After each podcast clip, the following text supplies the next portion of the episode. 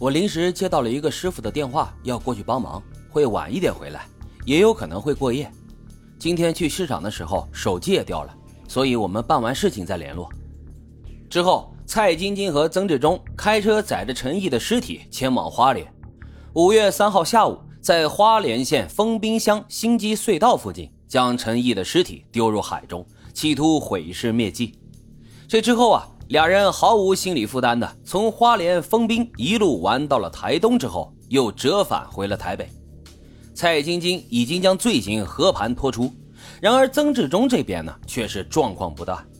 曾志忠从被警方逮捕之后一直在生事，在被警方询问的时候，一直吵着自己头疼要去看医生，把他带到医院里一检查，却发现什么事也没有。曾志忠还向警方说是蔡晶晶杀害了陈毅。甚至还编出了一个像模像样的理由。他对警方说：“陈毅生前曾经抱怨过他和蔡父的感情不和睦，俩人呢经常吵架。还说五月初在苏花公路上看见过蔡父，但是事发的时候蔡父一直在医院里面做义工，有充分的不在场证明。而等到蔡晶晶招供之后，曾志忠仍然态度冷静。他说，蔡父长期给蔡晶晶下降头，逼他喝湖水。”吃的蔡晶晶精神失常，所以蔡晶晶的认罪笔录是他在精神有问题的情况下完成的，不能够采信。曾志忠还说，这种情况啊，蔡晶晶在新西兰留学的时候也发生过好几次了。他曾经带着蔡晶晶去新西兰看精神科，医生告诉他说，蔡晶晶的病情是亚洲邪恶的降头师下咒所致。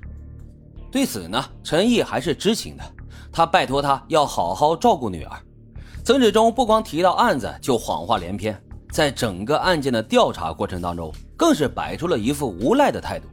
几乎所有跟曾志忠有过接触的警察、法官、检察官都被他举报过。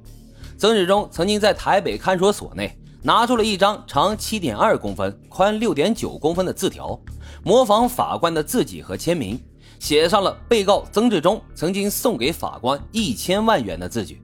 然后向新北检台、高检、台湾最高检、新北地院提出了二十四次的检举，诬告法官索贿。然而，他的这些把戏不过都是徒劳而已，反而因为诬告罪被判处三年八个月的有期徒刑。为了拖延案件的审理，曾志忠花样百出。法警从拘留室提讯他的时候，两分钟的路程，曾志忠故意拖延走了二十分钟。一会儿谎称诈骗化妆师时有两个美国人在场，要求法院传唤这两个人；一会儿呢又号称他和蔡晶晶都是美国司法最高顾问，承办本案的检察官都已经被美国提起了公诉。最离谱的是，不知道是出于什么心理，在押的蔡晶晶和曾志忠竟然选择在二零一四年母亲节的前夕成了婚。蔡父得到这个消息之后，气的是痛骂蔡晶晶。母亲节之前就这样报答他的妈妈，真的是太可恶了。然而，就是这样罪大恶极、不思悔改的两个人，竟然双双都逃过了死刑。这个案子的一二审原本判处蔡晶晶无期徒刑，曾志忠死刑，结果呢被台湾最高院给驳回了。最高院认为此案之中有无教化的可能性还有待商榷。重审的结果就是，法院认定。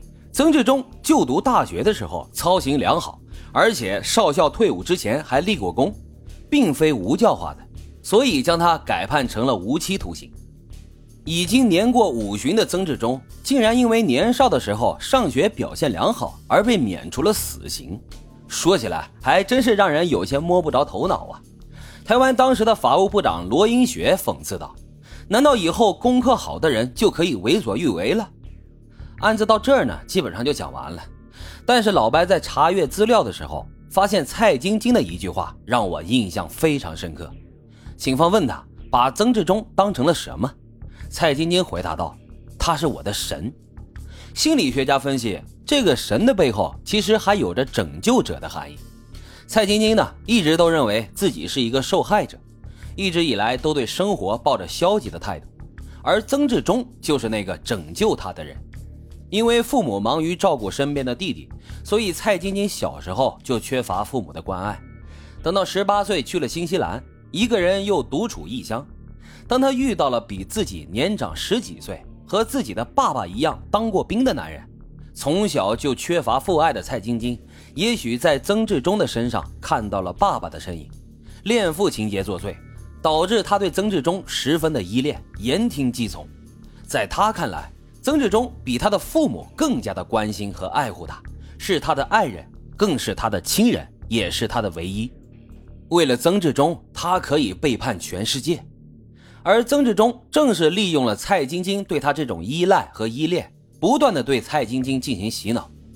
哎，你看你的父母连钱都不肯借给你，根本就不拿你当女儿。就这样，各种怂恿、刺激和洗脑，蔡晶晶呢也越来越不拿自己的父母当父母，最后竟然同意了曾志忠的建议，做了杀死自己母亲的帮凶。不知道如今在狱中服刑的蔡晶晶和曾志忠被教化的如何了。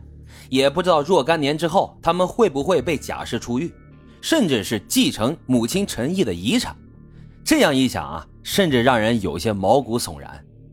对于这件案子，大家有什么想法？欢迎大家在评论区积极的留言、订阅、点赞与转发。好了，今天的案子就讲到这里，感谢收听老白茶馆，我们下期再会。